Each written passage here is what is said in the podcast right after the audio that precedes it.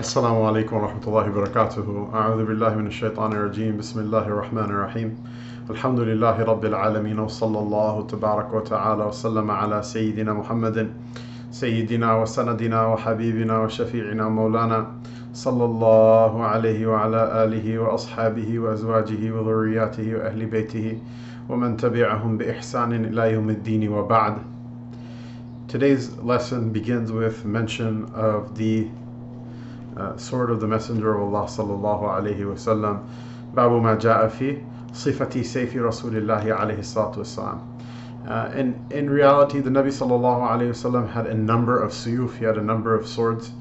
Uh, one of the more famous amongst which is uh, Fiqar, which was also wielded by Sayyidina Ali ta'ala anhu, but it was not by far, by, by far not the only sword of the Messenger of Allah sallallahu alayhi wasallam.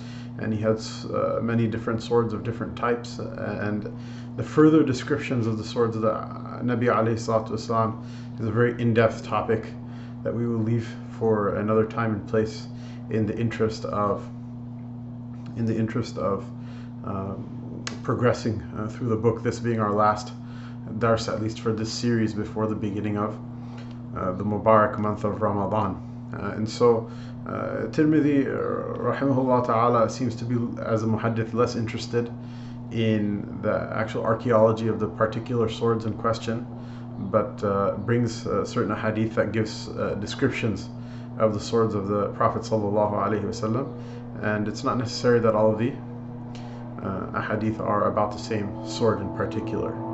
And in general, uh, one gets the idea that the swords of the Arabs uh, in, in, that time that were in vogue and the designs that were preferred by them were those that came from India, from the Indian subcontinent, and uh, you know if you look in even museums uh, that have the old swords from that time they're not of the type the shamshir like the scimitar design that uh, the Persians used to uh, prefer uh, later on that are oftentimes actually even associated with the Muslim armies uh, nor were they like the, the, the Turkic or Mongol design of the saber which is a kind of a hybrid between a a slashing and a stabbing weapon. Uh, rather, the swords that the Arabs seem to prefer were of the Indian type. They were neither curved nor are they stabbing weapons. Rather, uh, for those of you who are tradition, you know, familiar with traditional Indian swords, uh, there's a type of sword called a khanda uh, in Punjabi, which is essentially a long sword that doesn't taper near the ends. And it seems that the those swords were, were preferred uh, by by the Arabs. And it seems that if you look in the Topkapi Palace, and if you look in the other uh, you know in the other places where these swords of this era are kept and attributed to the Prophet wasallam, the companions, many of them took this design. And the advantage of a sword, the tip tapering to the end, is of course that the the center of gravity is closer to the hand, so it's easier to it's easier to wield it and maneuver it around. Uh, whereas a sword which doesn't taper, the center of gravity is further out, and so when it hit, it hits much harder. Uh, but it takes far more strength to maneuver around. There is the famous uh, author of, uh, uh, I believe, Sayyidina Umar radiallahu anhu and one of the companions, uh, um, Al-Miqdam ibn Ma'di Karab, or, or one of the companions at any rate, uh, who Sayyidina Umar asked to borrow his sword because the sword is legendary, and then he finds that it's not as uh, useful in battle as he had thought it would be, and then uh, he writes this to the one he borrowed the sword from, and uh, that that companion writes back to him. He says, "This is safe beside that uh, the sword doesn't come with the, the forearm that wields it, the forearm." And it's very interesting actually the forearm gets very little use from the gym. This muscle right here, uh, um, and it's not you know as built in people nowadays as it was before. Whereas that's the the the maneuvering of the sword. That's the uh, the muscle that uh, that it uses, and so one gets the impression that the, those uh, balanced or top heavy swords uh, were the ones that the Arabs used to prefer, and they sure boy they sure packed a punch. Uh, uh, and so uh, we begin, inshallah, with this preamble باب ما جاء في صفة سيف رسول الله صلى الله عليه وسلم وبإسناد متصل قال الترمذي رحمه الله تبارك وتعالى حدثنا محمد بن بشار قال حدثنا وهب بن آه، آه، آه، جرير قال حدثنا أبي قال عن قتادة عن أنس رضي الله عنه قال كان قبيعة سيف رسول الله صلى الله عليه وسلم من فضة. and so we uh, read the first narration uh, from Anas radiallahu anhu that said the pommel of the sword of the Messenger of Allah sallallahu alaihi wasallam was, was of silver. And so the pommel is what? The pommel is uh, the weight uh, in the in the in the handle of the sword at the bottom of the handle, and so it serves as a counterweight, uh, so that uh, so that the person can balance the sword in their hand uh, a bit easier, and so that the pommel of the sword of the Messenger of Allah sallallahu alaihi wasallam was made of silver. قال حدثنا محمد بن بشار قال حدثنا معاذ بن هشام قال حدثنا أبي عن قتادة عن سعيد بن أبي حسن البصري قال كانت قبيعة سيف رسول الله صلى الله عليه وسلم من فضة. So we hear uh, narrated similarly uh, uh, from uh, Sa'id ibn Abu Hassan al-Basri who says that again the pommel of the sword of the messenger of Allah sallallahu alayhi wasallam is made of silver. وبه قال حدثنا أبو جعفر محمد بن صدران البصري قال حدثنا الطالب بن حجير عن هود وهو ابن عبد الله بن سعيد عن جده قال دخل رسول الله صلى الله عليه وسلم مكة يوم الفتح وعلى سيفه ذهب وفضة قال طالب فسألته عن الفضة قال كانت قبيعة السيف فضة سيدنا سيدنا Hud bin Abdullah uh, bin Sa'id narrates from his grandfather uh, that the Messenger of Allah sallallahu alaihi wasallam entered uh, Makkah Mukarramah on the day of Fath, and uh, his sword was adorned with silver, with gold and silver. Uh, and uh, Talib said, I asked him about the silver, and he said that the silver was in the pommel of the sword. Silver was in the pommel of the sword. وبه قال حدثنا محمد بن شجاع البغدادي قال حدثنا أبو عبيدة الحداد عن عثمان بن سعد عن ابن سيرين قال صنعت سيفي على صنعت سيفي على سيف سمرة بن جندب وزعم سمرة أنه صنع سيفه على سيف رسول الله صلى الله عليه وسلم وكان حنفيا. So we see that Muhammad bin Sirin uh, rahimahullah ta'ala said that I uh, had my, my sword manufactured or made according to the design of the sword of Samurat ibn Jundub radiallahu anhu. And Samurat ibn Jundub uh, claimed that his sword was uh, uh, designed on the on the prototype of the sword of the Messenger of Allah sallallahu alaihi wasallam. And then he further said that the sword was Hanafi. Of course, this doesn't mean that the sword uh, uh, would pray with or with one salah, uh, or that the sword uh, abstained from most types of non-fish seafood. Uh, but Hanafi here means Banu Hanifa, which was one of the great tribes of the Arabs. Um, and uh, the people of Banu Hanifa were, you know, they, they had amongst them the knowledge of, of smithy, of sword smithy, of making swords. So their blacksmiths used to prefer a particular design in swords, uh, and so he said that it was a sword that was in the Hanafi style. وفي قال حدثنا عقبة بن مكرم البصري قال حدثنا محمد بن بكر عن عثمان بن سعد بهذا الإسناد نحوه and uh, uh, Tirmidhi rahimahullah ta'ala brings another hadith uh, another hadith uh, with the same text because the hadith is a text and it's a chain of narrations so it's considered a different hadith even if the text is uh, the same but the chain of narration is different so he brings a, the same text with a different chain of narration so there are a couple of things uh, to, to, to uh, you know, just mention um, before, uh, because it's the end of the chapter. There's a couple of things to mention before moving on. One is that the Messenger of Allah wasallam actually had a sword, which means that there's no there's no harm, nor is there any uh, shame or dishonor or or dislikedness in a believer uh, having a weapon. And uh, the sword is uh, a weapon that requires uh, some learning how to use. Uh, it's a hadith of the Nabi sallallahu alaihi wasallam that he said, "Ju'ilat rizqi tahta dhilli rumhi," that my provision was um, was written for me, that I should receive it in the shade of my spear. And so a spear is a weapon that uh, takes far less training to be able to wield uh, uh, expertly and effectively. And it's the weapon of a common foot soldier, not of the elite.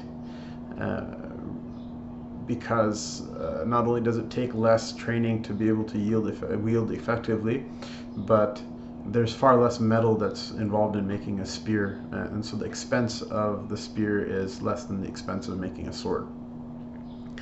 And so this is the Nabi sallallahu alaihi wasallam. First of all, his it's it's his expression of him being a, uh, a, a common man and one who has something in common with uh, the common man, not being elitist. But the point of me mentioning it right now, because he also did have a sword, is is is uh, that one, it's a sunnah to be armed, to have a weapon. And there's nothing wrong with that. It doesn't mean you're a bad person or a violent person or a person who is prone to violence or a person who is uh, a violence, uh, you know, you know, violence monger. That's not what it means at all. It means what? It means that you are a person who is concerned with defending themselves and defending their family, and who is ready if uh, people with ill intent uh, wish to do harm uh, to one or to one's family or to one's qawm or to one's people that uh, that person is ready to resist. And this is the pride of everyone who says La ilaha illallah Muhammadur Rasulullah. There are many people who have bad intentions toward the deen of Islam and toward the Muslims and toward uh, humanity in general and toward the creation of Allah Ta'ala uh, who would, if they could get away with it, enslave people and uh, take their rights and their land and their property from them and use them as livestock in agriculture and we say no. We say that this is a very satanic mindset, this Iblisian mindset that, that a person should use another human being and abuse another human being merely and purely for their own material gain. Uh, this is a type of, you know, this type of uh, attitude could only come from a, a satanic arrogance. Uh, and we mentioned in yesterday's fiqh dars on, um, on the other YouTube channel, youtube.com forward slash uh, Hamza H A M Z A H Wald W A L D Maqbul M A Q B U L that uh, there's you know we have mentioned a discussion about this that uh, if there's any sin which is akin to kufr, akin to disbelief, it's arrogance. It's seeing that you're better than another person and looking down on other people and thinking that, that you deserve one thing and they deserve something else and uh, that you're better than other people. And so, uh, you know, those people should be resisted, and God bless whoever resists them and protects our, our, our, our, right to uh, believe and worship, and our right to earn a living for our families, and our right to be free, as Muslims and as Americans. Uh, so we, uh, you know, so there's no harm in having a weapon, and this is actually one of the very interesting things. This is one of the things that, that uh, uh, you know, being a Muslim and being an American culturally, they, they share in common and it's very interesting that there's a great amount of propaganda that people who have very bad uh, designs and intentions and ill will toward uh, you know humanity and toward the creation of God that have uh, said that well you know uh, as Muslims you people are violent. And so in order to uh, be good people you need to all become bunny rabbits. And uh, the only person who's you know interested is for people to become bunny rabbits is the fat cats uh, why? Because when you're a bunny rabbit, eating you becomes all the all the more easy. Uh, and so we say that not only is there no harm in owning a weapon, but in fact it is a sunnah. Uh, and uh, obviously, a person who is violent, a person who has a sickness, mental illness that that precludes them from being able to restrain themselves when they should be able to restrain themselves, from thinking clearly. A person who's hot-headed, and those people are an exception. Those people shouldn't shouldn't own weapons. Uh, they should not uh, have access to weapons. They should sit this one out. They should uh, worship Allah Ta'ala and follow Sunnah in other ways that are more appropriate for them. But for the average person, for a person who's level headed, who obeys the law, and uh, uh, who is not prone toward violence, for whom violence is not uh, the answer, but uh, uh, a last resort. Uh, for such people, you know, even them just owning weapons and having them is a deterrent. You think about the, you know, the the massacre that happened in New Zealand, very sad, heartbreaking massacre that happened in New Zealand not too long ago. The guy literally went from masjid to masjid. There was nobody who was armed who could stop him. In America, if it was, uh, you know, one of any masa- number of masajid in America where brothers actually come, there are certain discreet brothers who are trustworthy and very calm and very level-headed that uh, that are armed inside the masjid. That you know, that huge high count of, uh, of, of, murders would not have been able to be racked up.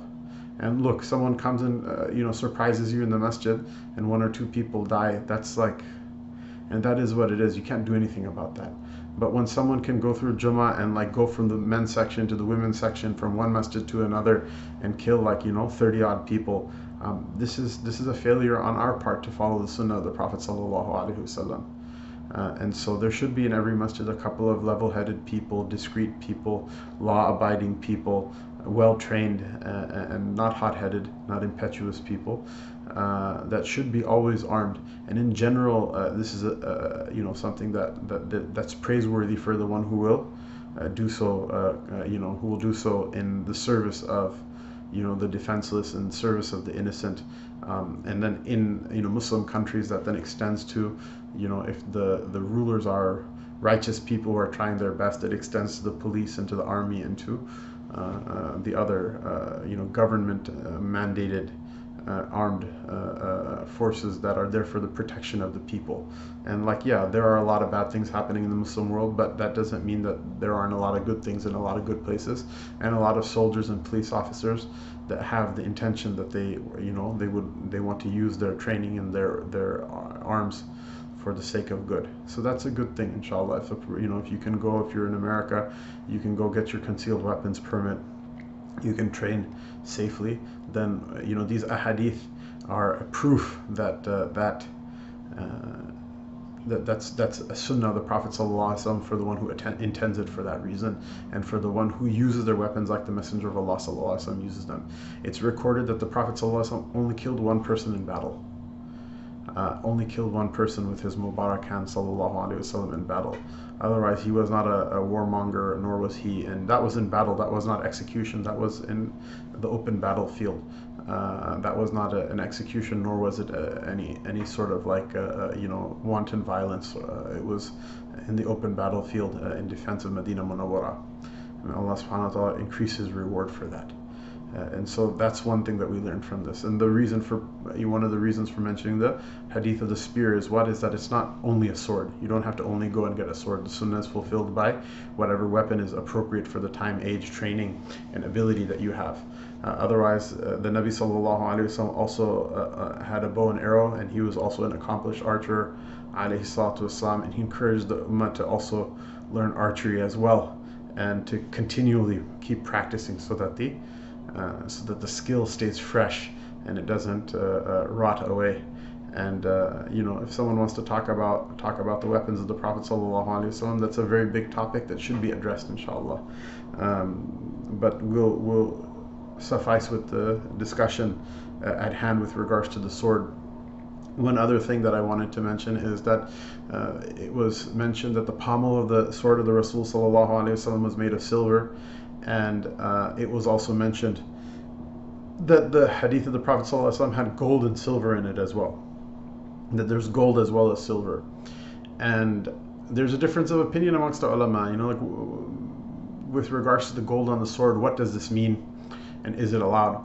The Mashaykh of the Malikiya say that having gold on the sword for a man is a Sharia sanctioned exception, exception to the rule of uh, adornment with gold being haram for men and uh, uh, you know what are some exceptions? Like if you have a gold tooth or like a gold nose or ear because the metal uh, doesn't irritate the, the the skin as much. Uh, this is one of the exemptions that the Maliki Mashayikh mention is for the sword. Why? Because in the heat of battle the glisten of the blade with silver and gold uh, is far sharper and it intimidates the enemy. Uh, which means what? We're not a people who take out our swords and settle our differences through violence uh, but if circumstances push us to the point where there's really no other option, uh, then at that point, uh, even a weapons instructor in the United States who's not a Muslim will tell you, uh, you never take your gun out unless you have to kill somebody.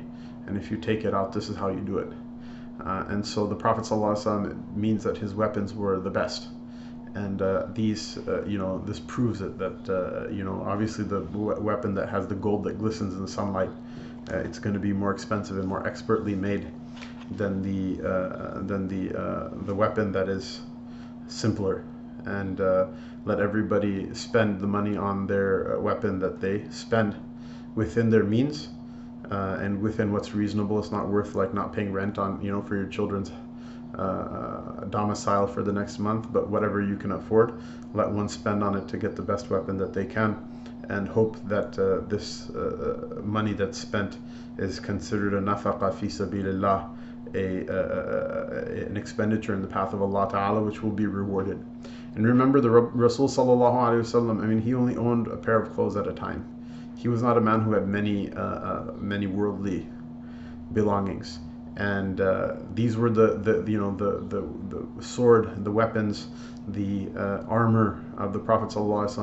These are the only things that he owned that, that were of significant value, uh, other than perhaps some land allotment that was given to him from the from the Fay uh, of Fadak and, and things like that, etc. But uh, uh, these were the only like articles and objects that he owned that were of like significant value, monetary value uh, which means that what he considered them spending on them not to be a part of the dunya but to be part of the deen and Allah uh, gives tawfiq باب ما جاء في صفة درع رسول الله صلى الله عليه وسلم the chapter regarding what has been narrated concerning the description of the armor of the messenger of Allah صلى الله عليه وسلم وبه قال حدثنا أبو سعيد عبد الله بن سعيد الأشجي آه، قال حدثنا يونس بن بكير عن محمد بن إسحاق عن يحيى بن عباد بن آه، عبد الله بن الزبير عن أبيه عن جده عبد الله بن الزبير عن الزبير بن العوام رضي الله عنهما قال كان على النبي صلى الله عليه وسلم يوم أحد درعان فنهض إلى إلى الصخرة فلم يستطع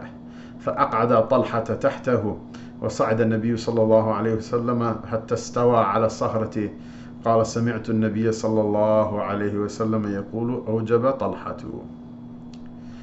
uh, It's a beautiful hadith about the Nabi sallallahu alayhi wasallam about his uh, armor that is narrated by Abdullah bin Zubair bin Awam uh, from his father Az-Zubair ibn al-Awami radiyallahu anhuma Allah ta'ala have mercy and uh, be pleased with both of them uh, that the Prophet ﷺ wore two uh, uh, two coats of armor on the day of Uhud. Uh, two coats of armor on the day of Uhud. And he attempted to climb up a rock but was unable to. The rock was too high, the gap was too high for him to be able to get up. And obviously, the armor is will weigh a person down as well. And so the Nabi sallallahu alayhi wasallam he asked for help from Talha. So who's narrating this is Zubair bin Awam, who was like like the best friend of Talha ibn Ubaidillah, both of them from the Ashar Mubashirin bil Jannah, the ten who were uh, promised paradise uh, in this world by the Messenger of Allah sallallahu wasallam, and his promise is the haqq. His promise is, is, is, is unmitigatedly true. Uh, and so uh, he asked uh, Talha to uh, to sit uh, so that he can uh, uh, climb onto him. Uh, and then from from climbing on onto him, get up on the rock, which itself is still not easy.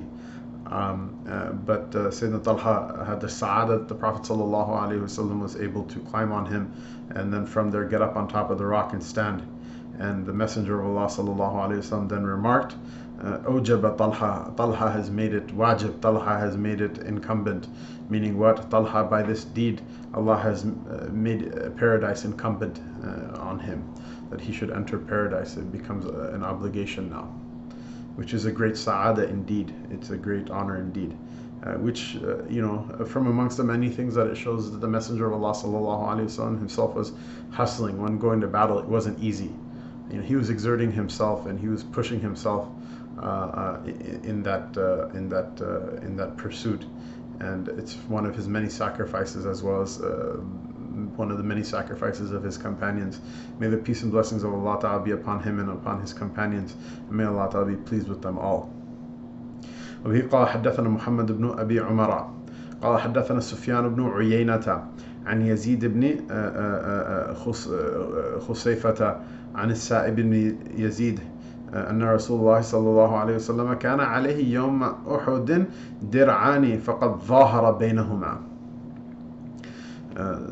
Sa'ib bin Yazid, uh, Sa'ib bin Yazid radiallahu anhu narrates that the Battle of Uhud, the Prophet sallallahu alaihi wasallam wore two pieces of armor and one overlapped over the other. He had a, a inner coat of armor and an outer coat of armor uh, that he uh, that he used to wear. And uh, again, uh, the armor of the Messenger of Allah sallallahu alaihi wasallam was one of the few uh, uh, sets of objects that he had that were of significant monetary value.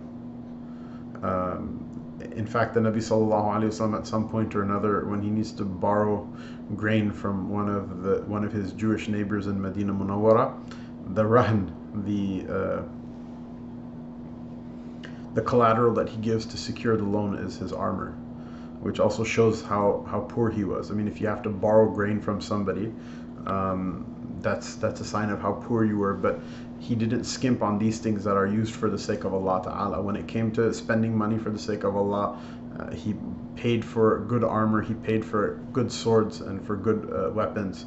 Uh, these are not things to skimp on. Rather, these are the things that you save the money on. When you spend them for the sake of Allah Subhanahu wa Taala, that's uh, uh, that's a saada. It's it's it's an act of piety. To be cheap in these things is itself a, a type of bukhul or miserliness, uh, which uh, makes a person lose out on reward uh, in this world and in the next in the next world. So when you buy something for the masjid, when you buy something for your madaris, when you buy something for the education of your own children you know when you buy something for your own education you spend money on your books uh, or, or uh, if you buy even like we had mentioned from before a weapon in order to defend yourself and your family uh, it's bad adab to skimp on these things. And just like that it's bad adab to skimp and to bargain too hard when you're buying uh, the cloth for your ihram when making hajj or when you're buying the cloth for your own kafan for your own funeral shroud because to uh, uh, pinch every penny, as it were, which is a proud habit of many immigrant and immigrant zada, uh, a descendant of immigrant uh, children like myself. Um, but it's inappropriate when it has when it comes to the deen. A person should be open-handed with these types of things uh, and not pinch every penny because somehow in doing so you get uh, involved in something that's missing the point, missing the larger point. باب ما جاء في صفة مغفر رسول الله صلى الله عليه وسلم the chapter regarding what has been narrated concerning the description of the helmet of the Messenger of Allah sallallahu alaihi wasallam. Uh, uh, and in this case, the helmet of the Prophet sallallahu alaihi wasallam was a uh, uh, was made out of chainmail. It was like a, uh, a, a, a chainmail that was tailored to fit the Mubarak head of the Prophet sallallahu alaihi wasallam.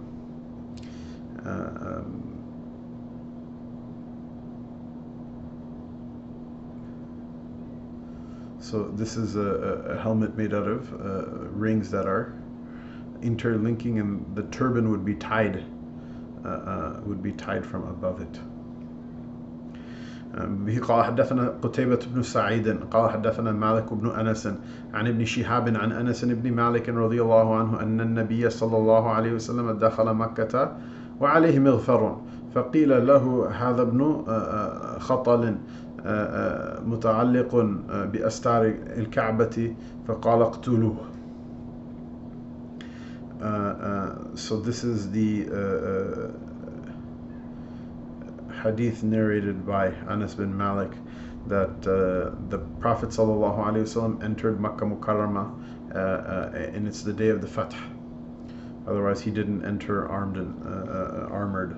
otherwise, this is the day that the day of the conquest of Makkah Mukarramah. Allah Taala as an exemption, which we see from the narration of Abu Shuraih al-Qadi radiallahu anhu, Abu Shuraih, who is a companion from the Ashab al Sufa, who later be uh, appointed as a judge uh, during the days of the Caliphate, uh, a very well learned companion uh, of the Prophet wasallam, uh, that Allah made the haram halal on that day just for a few hours. And the Prophet ﷺ said it will never be made halal again until the Yom al-Qiyamah. Meaning Allah Ta'ala permitted the Prophet ﷺ to fight in order to expel the mushrikeen, the idolaters and their idols from the Masjid al-Haram and from the Haram, the, the sacred boundary that surrounds Makkah Mukarramah on that day. And then afterward uh, uh, uh, until the day of judgment it would not be permitted ever again. Uh, the, the Haram and all of its sacred uh, restrictions uh, would be uh, uh, implemented again. And despite the fact, by the way, that the uh, haram was made halal on that day for the Prophet ﷺ, we'll see that indeed, uh, even then, the Prophet ﷺ ex- exercised extreme caution and went out of his way to not violate the hurma of the Haram Sharif, even though Allah had allowed it f- for him for those hours of that of that Mubarak day. وبه قال حدثنا عيسى بن أحمد آه، قال حدثنا عبد الله بن ابن وهب آه، قال حدثنا مالك بن أنس عن ابن شهاب عن أنس بن مالك رضي الله عنه أن رسول الله صلى الله عليه وسلم دخل مكة عام الفتح وعلى رأسه المغفر آه، قال فلما نزعه جاء رجل فقال له ابن خطل متعلق بأستار الكعبة فقال اقتلوه قال ابن شهاب بلغني أن رسول الله صلى الله عليه وسلم لم يكن يومئذ محرما And so this is a hadith. We didn't finish from translating the hadith before, but it, it talks about the same. Uh, it talks about the same uh, um, incident, which is that uh, the Prophet ﷺ on the, on, in the year of the Fath, when he entered Makkah Mukarramah, his head was covered with the uh, chainmail helm uh, uh, with the mighfar, uh, and his Mubarak head was covered and protected by it. And after he had taken it off later on, a man came to him and said that Ibn Khatal is hanging from the uh, from the covers of the Kaaba seeking refuge and the Prophet ﷺ said kill him and Ibn Shihab uh, says that it reached me that the, that day the Prophet ﷺ was not a muhrim. He entered into Makkah Mukarramah not in the sacrosanct pilgrim state, um, which is important. Why? Because the fuqaha say that a person who enters from the afaq, from the from outside of uh, the immediate area surrounding Makkah Mukarramah, that person, out of honor of the house of Allah Taala, has to enter as a muhrim in a sacrosanct pilgrim state and first pay homage to the house of Allah subhanahu wa ta'ala through Hajj or Umrah, then be released from the uh, pilgrim state, and then whatever other business they have, they can go about it. But because that year was a special year, Allah had given them permission to enter into Makkah Mukarramah and to destroy the idols of the uh, of the idolaters and the polytheists of Quraysh and to cleanse and restore the house of Allah Ta'ala to the worship of one God, uh, for which it was built by our father Ibrahim alayhi salam. Uh, for that reason, that year he didn't enter into Makkah Mukarramah as a muhrim. Rather, he entered in uh, his arms and armor as a warrior, as a commander of an army. And what's the proof? The proof is that one of the proofs is that he had his head covered because a man cannot have his head or his head or his face or his hands covered when he's a muhrim, when he's in the uh, sacrosanct pilgrim state. So the fact that the Prophet ﷺ had the mighfar uh, on his Mubarak uh, head uh, is a proof that he didn't enter as a muhrim. Uh, as well as obviously uh, you cannot give the order to kill somebody if uh, whether it's by virtue of justice or otherwise you can't give that order if you're in a pilgrim state it's haram even to give the order to kill an animal much less a human being And so uh, there's a little bit uh, that should be explained uh, in the footnote uh, appended to appended to these uh, two hadiths by Sheikh Abdul Aziz Suraqa and Sheikh Muhammad Aslam. Allah subhanahu wa ta'ala reward them and increase them rank uh, for this wonderful work that they did. Uh, they write Ibn Khatal was a dangerous individual who had embraced Islam and later rejected it.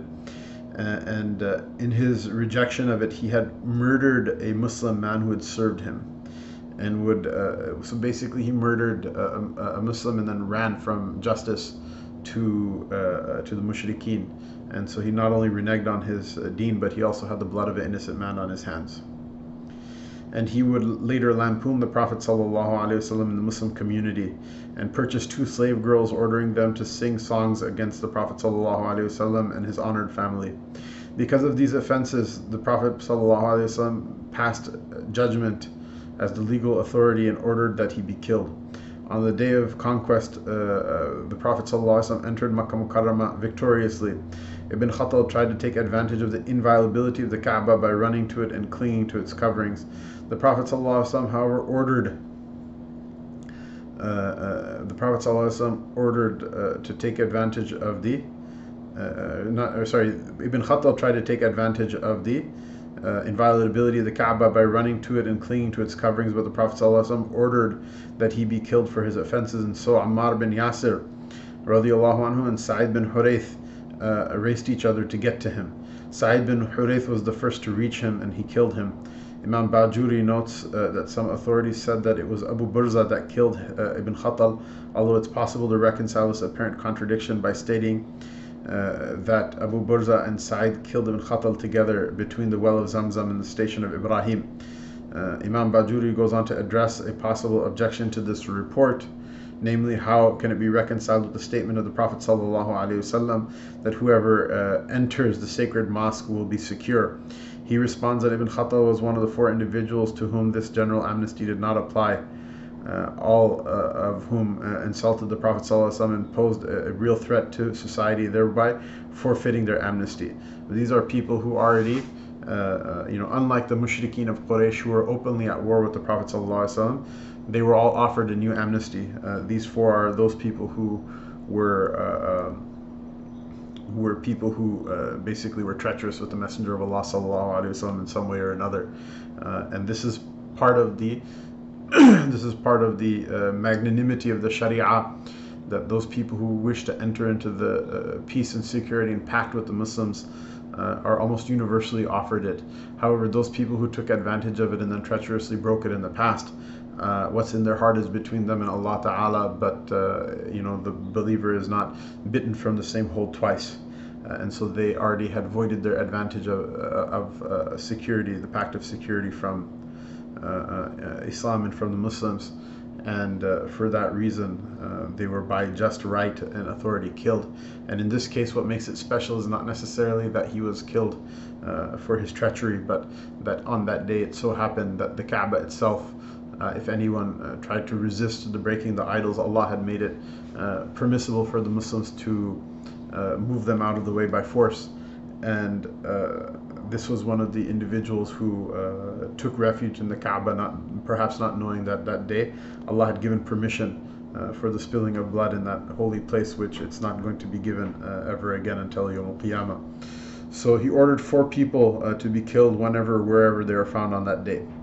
Uh, Huwayrith bin Nuqayd and Hilal bin, bin uh, uh, Khatal and Maqis bin Subaba and subhanallah, this is the Nabi sallallahu alayhi wasallam, Abdullah ibn Abi Sarh, who actually accepted Islam and wasn't killed.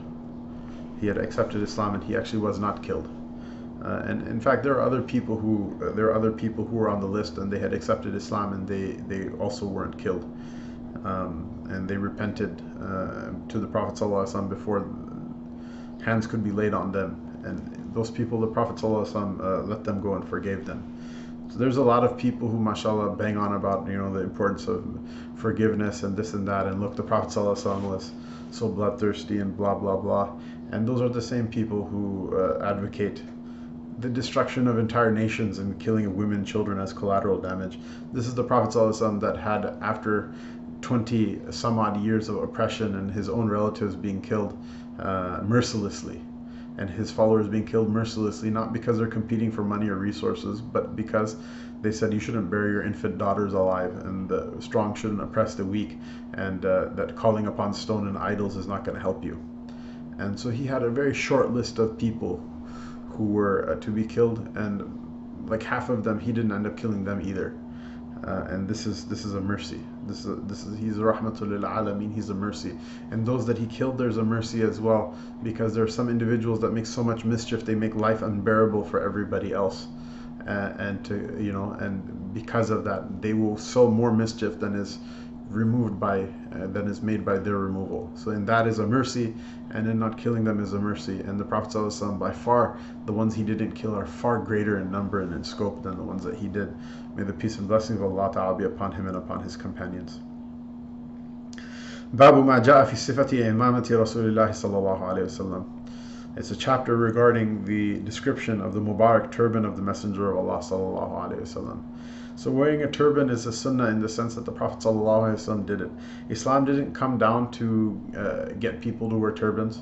So if you don't wear a turban, that's fine. But for a person to mock it, for a person to speak ill of it, uh, this much is, uh, is, is, is very detestable and blameworthy to the point where uh, the ulama said that it's necessarily known that the Messenger of Allah sallallahu used to wear a turban. And uh, for that reason, throughout much of history, to mock the turban was considered mocking the Prophet ﷺ, and it was considered a blasphemy and kufr. And uh, I don't mention this so you can go around and say, oh, so and so marked the turban, he's a kafir. That's not the reason I mentioned it. The reason I mentioned it is that what we should know this. We should know that the Prophet ﷺ used to wear a turban, and we should know how important and how well known of a thing it was about him, whether we ever wear it or we don't. If you don't ever wear a turban, you can still be a very pious and very righteous and very learned uh, person and achieve a high rank with Allah subhanahu wa ta'ala. But uh, don't mock the way the Prophet ﷺ used to dress.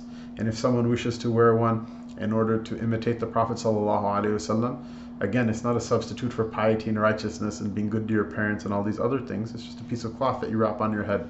But if a person wraps that cloth on their head with the desire of imitating the Prophet ﷺ in specific, it's hoped, it's hoped that that person will also receive reward from Allah Ta'ala. And uh, one of the ugliest things I, I hear and see people say is, well, you know, Abu Jahl and Abu Lahab used to wear that as well. You're dressing like them. وَالْعِيَاذُ بِاللَّهِ وَالْعِيَاذُ بِاللَّهِ لَا حَوْلَ وَلَا قُوَّةَ إِلَّا بِاللَّهِ الْعَلِيِّ الْعَظِيمِ You know, just because Abu Jahl and Abu Lahab did something didn't mean it's bad. And nobody nobody wears these things in order to imitate them, but they do wear them in order to imitate the Prophet ﷺ. So a person should restrain his tongue uh, and not be so loose with it and, and, and careless with it to say uh, just really bad things like that. It's just not something that's worth saying. Uh, rather, uh, one of the proofs that wearing a turban is actually a, a, a, a, meritorious act in the deen is literally that the day of Badr, uh, the uh, companions saw the angels uh, wearing turbans and riding piebald horses whose hoofs did not touch the ground, running charge over the mushrikeen uh, on that day. And the angels don't take the form of something khabis. The angels take the form of those things that are pure and beautiful, and they don't take the form of something that's ugly.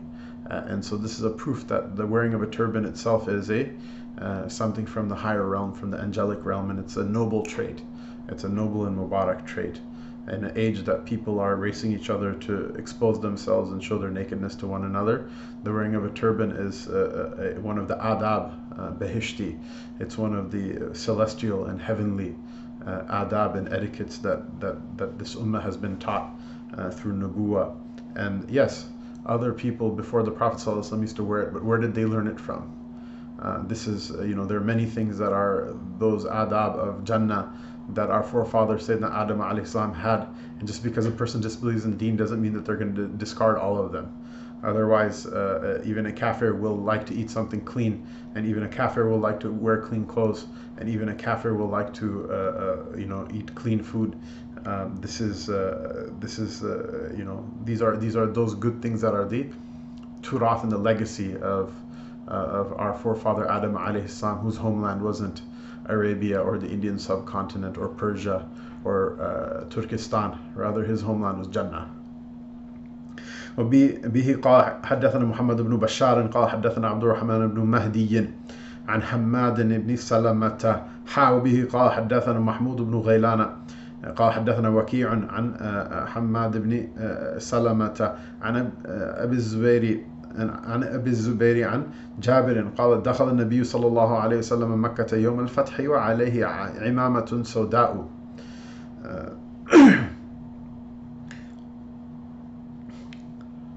Sayyidina Jabir ibn Abdullah radiallahu anhu, he mentions that the Prophet sallallahu alaihi wasallam entered Makkah on the day of Fath, on the day of conquest, and he was wearing a black turban.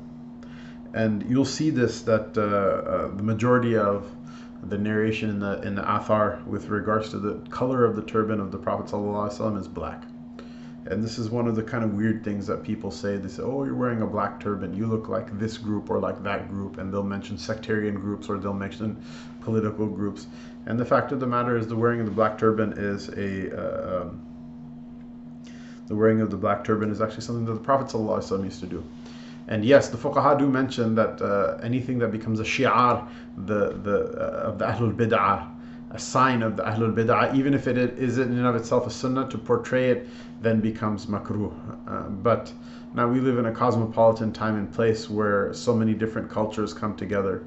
Uh, and if a person, uh, if you can explain to them, um, then if you wear the black turban like the Mauritanians wear or like the Kandaharis wear in the in the west and in the east, uh, who are people of the Sunnah, upright people of the Sunnah, uh, people whose lands are known for their piety and righteousness, um, then inshallah there's uh, there's no harm.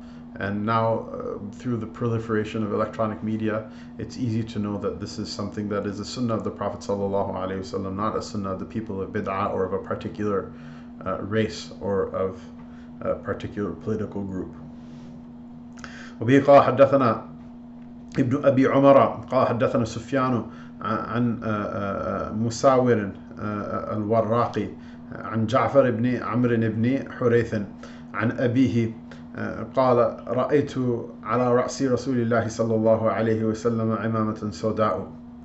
And it says uh, that uh, uh, Amr bin Hurayth narrates uh, that I saw a black turban on the Mubarak head of the Messenger of Allah صلى الله عليه وسلم وبه قال حدثنا محمود بن غيلان ويوسف بن عيسى قال حدثنا وكيع عن مساور الوراقي عن جعفر بن عمرو بن حريث عن أبيه أن النبي صلى الله عليه وسلم خطب الناس خطب الناس وعليه إمامة سوداء الله أكبر the same Amr bin Hurayth uh, narrates that the Prophet sallallahu uh, gave khutbah. He addressed the people uh, while wearing a black turban.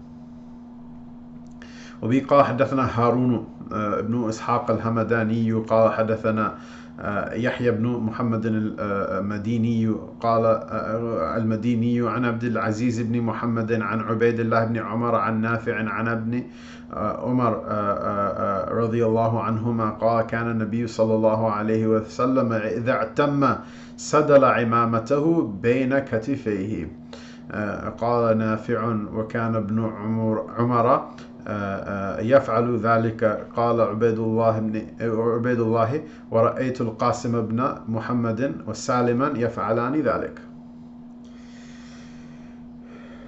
Abdullah bin Umar, may Allah ta'ala be pleased with both of them, narrates that when the Prophet ﷺ would tie his Mubarak turban, he would hang its tail between his blessed shoulders.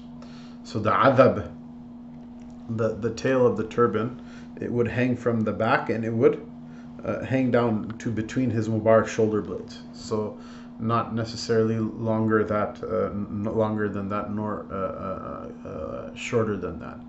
Uh, it's narrated in another hadith um, that the Prophet sallallahu alaihi wasallam once, when he was called to the his noble person was called to the higher realm that Allah subhanahu wa ta'ala asked him a question فيما يختصم الملأ الأعلى or الملأ الأعلى فيما يختصمون الملأ الأعلى فيما يختصمون عفوا that the, the uppermost uh, privy council uh, in the heavens the, the uppermost council of angels and spirits uh, Allah asked the Prophet ﷺ, what is it that they're discussing right now?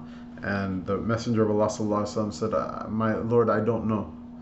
And Allah asked him the question thrice. And then he felt Allah subhanahu wa ta'ala touch him from between the shoulder blades.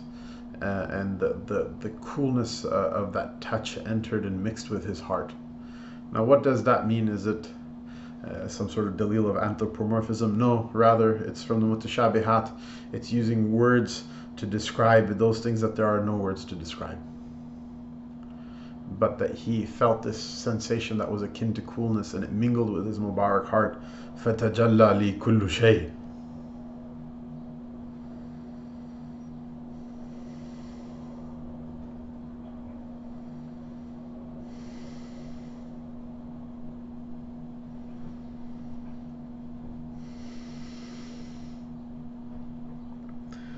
So whatever it was Allah Ta'ala did.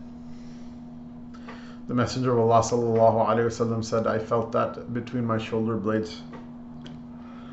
And uh, the sensation after it, uh, it caused the knowledge of all things to be, become manifest to me. And the hadith goes on, you can read it inshallah. But the point of mentioning is that uh, uh, that it also comes in the athar that the adab of the Prophet ﷺ, one of the reasons it would hang over there is to cover that place where he would feel uh, coolness as well. And Allah, Allah Ta'ala knows best. and says that uh, Abdullah bin Umar radiallahu anhu, he mentions that the Prophet ﷺ, when he would wrap his turban, he would let hang uh, uh, he would let hang uh, its tail between his blessed shoulder blades. Some people make it so the tail so long it goes all the way down the back. Some people just tuck the tail into it so none of it comes out. The way the Prophet ﷺ used to wear it is that he would let some part of it hang down to his uh, between his blessed shoulder blades. Nafi' said that Abdullah bin Umar radiallahu anhu would do that as well. Ubaidullah uh, uh, would say that I saw Al Qasim bin Muhammad uh, and Salim do the same. Who is who is Al Qasim bin Muhammad? It's Al Qasim bin Muhammad bin Abi Bakr, who is one of the Fuqaha Sab'a of Medina Munawwara. Uh, uh, he's one of the Fuqaha Sab'a of uh, Medina Munawwara, one of the seven great uh, jurists of Medina Munawwara during the time of the, the Tabi'een uh, upon whose opinion is built the backbone of the madhab of the people of Medina, which then later on in the east becomes known as the madhab of Imam Malik. Uh, although he was the the one who gathered it, he was not the uh, the one who uh, founded it. Uh, he said that uh, Ubaidullah says that I saw Al Qasim bin Muhammad uh, wearing his turban the same way, and I saw Salim as well. Salim is the son of Abdullah bin Umar radiallahu anhu. وعنهما and he was also according to one opinion considered one of the فقهاء السبعة and Allah knows best. وبه قال حدثنا يوسف بن عيسى. قال حدثنا وكيع. قال حدثنا أبو سليمان وهو عبد الرحمن بن ابن الغسيلي الغسيلي عفوا. عن عكرمة عن ابن عباس رضي الله عنهما أن النبي صلى الله عليه وسلم خطب الناس وعليه عمامة دسماء.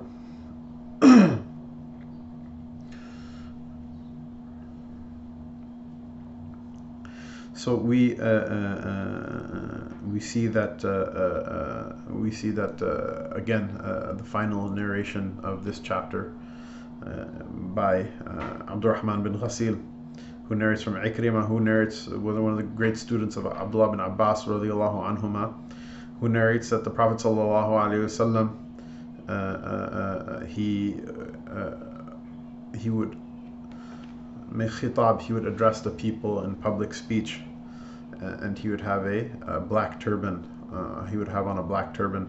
The word here, dasma, is different than soda, that's used for black. And one of the meanings of dasma is also that uh, uh, is that what is that uh, uh, uh, dusum is like oil, and this is because the Messenger of Allah sallallahu alaihi wasallam would always oil his hair. It's a noble habit uh, of the Prophet ﷺ from his grooming. A person should oil their hair, oil their beard, and comb it. and so the oil would be they could you know maybe possible meaning one of the possible meanings of dasma is that it would uh, that his his turban would have some oil soaked in it and Allah Ta'ala knows best باب ما جاء في صفة إزار رسول الله صلى الله عليه وسلم the chapter which has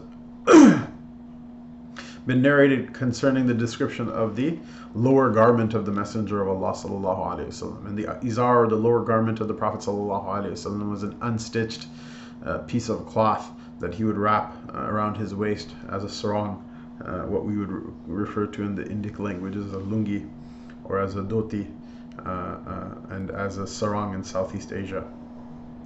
قال حدثنا أحمد بن منيع قال حدثنا إسماعيل ابن إبراهيم قال حدثنا أيوب عن حميد بن هلال عن أبي بردة عن أبيه قال أخرجت إلينا عائشة رضي الله تعالى عنها كساء ملبدا وإزارا آه، غليظا.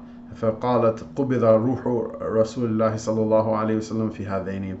سيدة عائشة رضي الله عنها is narrated uh, uh, by uh, uh Abu Burda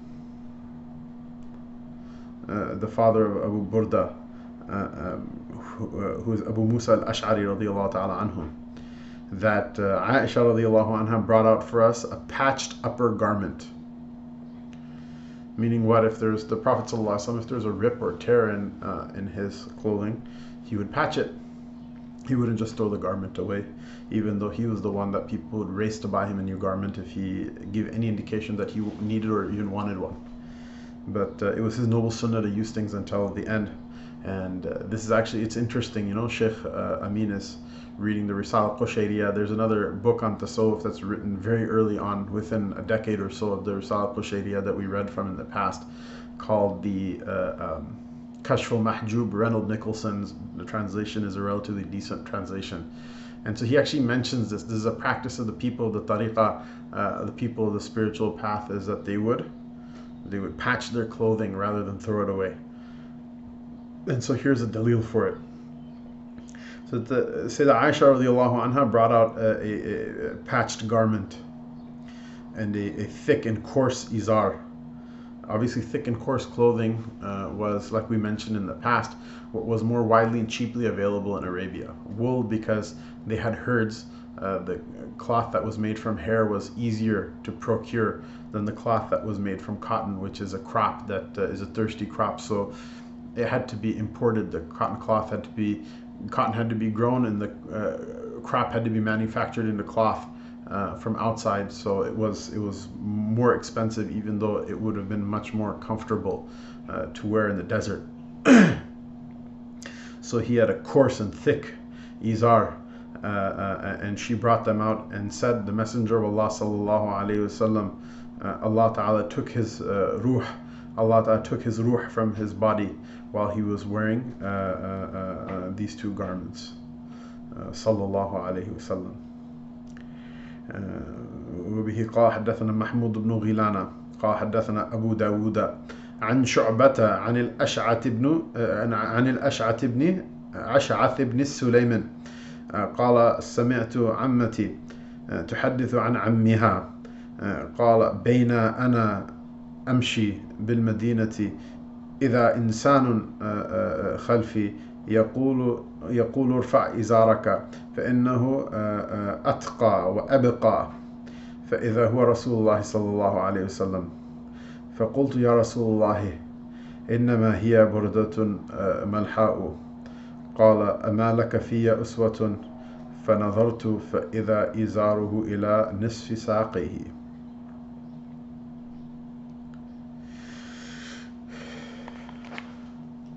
Ash'ath bin Sulaim narrates that I heard my paternal aunt speak about her paternal uncle, uh, uh, who once said, uh, and his paternal uncle was Ubaid bin Khalid, uh, anhu, who once said, I was walking uh, once in Medina Munawwara when a person behind me said, Lift up your izar, your lower garment, meaning it's hanging too low. Lift up your izar, for it is closer to the fear of Allah Ta'ala and more conducive uh, for long wear, meaning if it doesn't drag around the floor, it's not going to get ruined as quickly. Uh, and lo and behold, it was the Messenger of Allah sallallahu alaihi wasallam. So this is the beauty of the Prophet. He gave good advice and gave it with such gentleness and sweetness that a person, uh, a person wasn't scared by him. Rather, it was so subtle that he had to turn around and know who was there. I replied, O Messenger of Allah, it's only uh, a burdatun malha. Uh, and so uh, he said that, O Messenger of Allah, it's just a it's it's just a, common everyday piece of clothing. Why should I care so much to preserve it? And the Prophet ﷺ said to him kindly, he said, uh, Am I not uh, an example for you? And then he turned around and saw that the Messenger of Allah وسلم, his, his izar was uh, to the to the middle, middle of his shins. And so this is what the fuqaha say that the garment of the believer should be somewhere between the middle of the shins uh, to the ankles, but it should never drop below the ankles, and ideally it should be just barely above the ankles. There's a difference of opinion as to whether having the izar in the middle of the shins is superior. Uh, the mashayikh I read from, most of them say that it's better to be lower because it covers more, uh, uh, but uh, not so low that it crosses uh, crosses over into the ankles and Allah Ta'ala knows best. But this is the fashion nowadays of the um, of the people of unbelief. And unfortunately, many of our people run headlong into imitating it, and they'll actually mock and they'll imitate it on purpose. Whereas the kuffar, when they make their fashions the way they do, they don't know anything about the sunnah. That's why they do what they do. Uh, whereas our people will not only imitate the kuffar intentionally, knowing that it's a mukhalafa, it's a contravention of the sunnah of the Prophet wasallam, but then also mocking those who follow the sunnah of the Rasul wasallam, and it's wrong, it's not right. And it's disgusting to be honest with you because uh, I see people with their pants, like they'll have a real snazzy looking, sharp looking suit, and then they'll, like for example, urinate in the urinal, and you'll see drips of urine on the ground, and you'll see their pants sweep the thing up on their way out. And it looks clean on the outside but what the true cleanliness is the cleanliness of the messenger of allah sallallahu alaihi wasallam uh, and it's very very interesting you know haters in the muslim world have been saying oh look you ulama you guys tell people how to make istinja and uh, how to wash your hands and uh, you know the other people have reached the moon well guess what now we live in an age where harvard professors are showing youtube videos on like you know how, how a person should properly wash the hands. So, you know, go figure. It's cleaner and, and it's closer to piety. Uh, of Allah subhanahu wa ta'ala. So let a person, you know, if it's not the fashion of the qawm to wear things so high, then don't wear it to the midway of their shins. You know, wear it until your ankles, but don't don't don't let it drag below that. Uh, it's not the Messenger of Allah sallallahu Look how sweetly he asked. He says, uh, "Do you not have me as your exemplar?" And so imagine if the Prophet were to say to you, of course you would say, of course, Ya Rasulullah. So say it, uh, say it now and follow it. Inshallah, you'll meet him one day and ask him to drink from his hawd. Inshallah, maybe it will come handy that day. So we've gone over our time. There's only uh, uh, two hadiths left, so we'll go ahead and, and go through them so as to complete the, the chapter.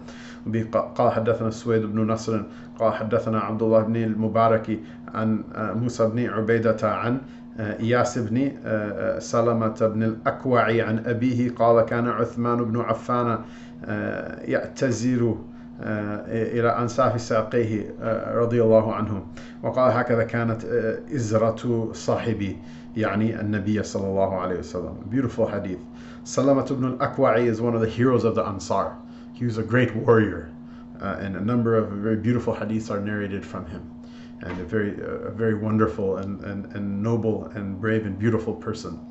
Uh, he narrates, radiallahu anhu, that Sayyidina Uthman ibn Affan, his izar, his lower garment, uh, was to the midpoint of his shins. And uh, he said, This is how my, my, my, my, my companion used to wear his izar. And by that, he meant the Messenger of Allah, sallallahu alayhi wasallam, who, is, who was his friend from, um, from, from before Islam, uh, as well as after Iqra. وبه قال حدثنا قتيبة قال حدثنا أبو أحوصي عن أبي إسحاق عن مسلم بن نذير عن حذيفة بن اليماني قال أخذ رسول الله صلى الله عليه وسلم بعضلة ساقي أو ساقيه فقال هذا موضع الإزار فإن أبيت فأسفل فإن أبيت فلا حق للإزار في الكعبين.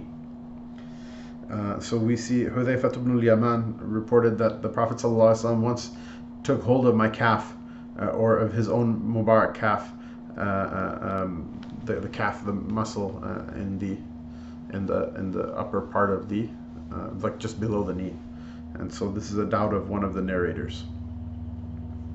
So he took a hold of the calf. He doubted whether it was the calf of Abu Hudayfa, uh, uh, or sorry, Al Hudayfa, or uh, the, the, his own Mubarak calf, sallallahu alaihi wasallam, and said, "This is where the izar should reach. If you don't, if you wish to make it lower, then let it go lower. But uh, if you uh, refuse even that, then know that the izar has no right uh, to hang below the ankles." Allah subhanahu wa ta'ala uh, gave us such a beautiful example in the Messenger of Allah sallallahu alayhi wasallam in all things inward, outward, big and small. And none of the sunnahs of the Prophet sallallahu alayhi wasallam are small. And uh, this is our fourth dars, and with it, inshallah, uh, Ramadan will start. If Allah gives us tawfiq, inshallah, someday we'll, we'll finish this reading. And uh, um, but uh, my heartfelt request to you is to make dua that Allah Ta'ala by the barakah of ما كان الله ليعذبهم وأنت فيهم وما كان الله معذبهم وهم يستغفرون that by the barakah of Allah wasn't to uh, make their torment as long as you're amongst them and Allah Ta'ala wouldn't make their torment uh, uh, as long as they seek uh, forgiveness that we seek forgiveness from Allah Ta'ala and we tried to bring whatever it was from His Mubarak Messenger Sallallahu Alaihi Wasallam uh, into our eyes and into our hands and into our ears and into our hearts uh, and on our tongues. And we all sat together for these couple of hours and said, uh, Sallallahu Alaihi Wasallam together, that Allah subhanahu wa ta'ala hear our prayers and hear uh, these clean and pure utterances from our tongues and that emanate from our hearts that he take mercy on us and that he protect us and he protect our qawm and he protect our neighbors and protect our people and give guidance to our qawm and uh, uh, bring about through these circumstances uh, something good for us in this world and the hereafter. وصلى الله تعالى على رسوله سيدنا محمد وعلى آله وصحبه وسلم أجمعين. سبحان ربك رب العزة عما يصفون وسلام على المرسلين والحمد لله رب العالمين. اللهم ربنا اغفر لنا وارحمنا وتقبل منا ووفقنا لما تحب وترضى به. واختم لنا بالحسنى وارفع بأيدينا راية الإسلام بركة الفاتحة.